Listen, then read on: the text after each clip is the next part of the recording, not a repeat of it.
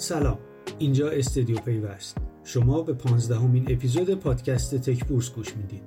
من میسم قاسمی هستم. تک بورس به صورت هفتگی وضعیت بازار سرمایه و شرکت های تی حاضر در این بازار رو بررسی می‌کنه. اما در این هفته های اخیر احتمالا سختترین کار دنیا همینه چون نه حال روز جامعه خوبه نه وضعیت بورس.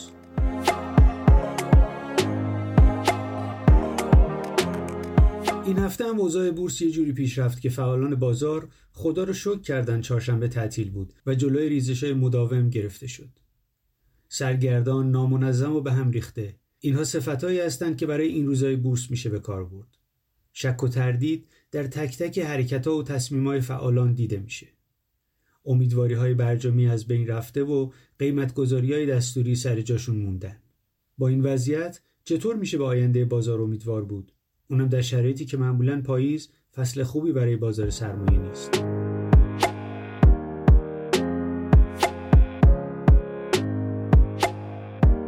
تو هفته ای که گذشت گزارش عمل کردی یک ماهه بیشتر نمادا منتشر شد که اغلب اونا از افزایش فروش و درآمد شرکت ها خبر می‌دادن. درآمد آب در شهریور ماه 10 درصد بیشتر از متوسط ماهانه بوده و نسبت به دوره مشابه سال قبل 12 درصد رشد نشون میده.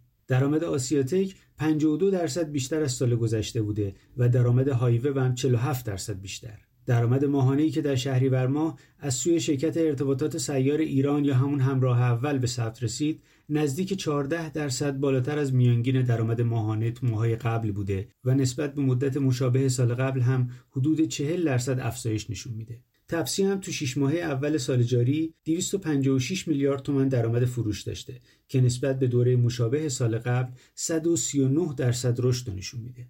نماد تپسی شنبه که پیش رو داریم یعنی 16 مهر در بازار دوم فرابورس باز میشه و به همین دلیل هفته آینده به صورت مفصل درباره صحبت می‌کنیم. اما با وجود این اعداد و ارقامی که گفتم گزارشان نتونستن اثر مثبتی بر وضعیت قیمت این نمادها بذارن و این نمادها همراه با کلیت بازار روزهای منفی و پشت سر گذاشتن.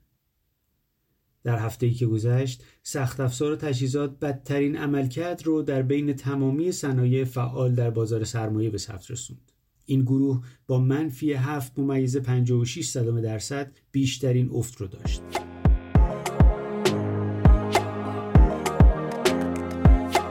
یکی دو تا خبر کوتاه هم بگم و تمام. یکی اینکه نماد سپ به دلیل برگزاری مجمع افزایی سرمایه بسته شد. این مجمع یک شنبه هفته آینده برگزار میشه اما اعلام شده به دلیل وضعیت نامناسب اینترنت پخش آنلاین نداره. خبر دوم هم این که شرکت مخابرات در قبضهای تلفن شهریور ماهش افزایش قیمتی که مصوبه ستاد تنظیم بازار بود و اعمال کرد که می‌تونه تاثیر قابل توجهی در درآمدهاش داشته باشه.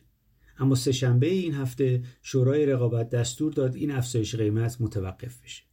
حالا مشخص نیست دقیقا چه اتفاقی درباره صورت حسابهای مخابرات رخ میده و باید منتظر روزهای بعدی باشیم.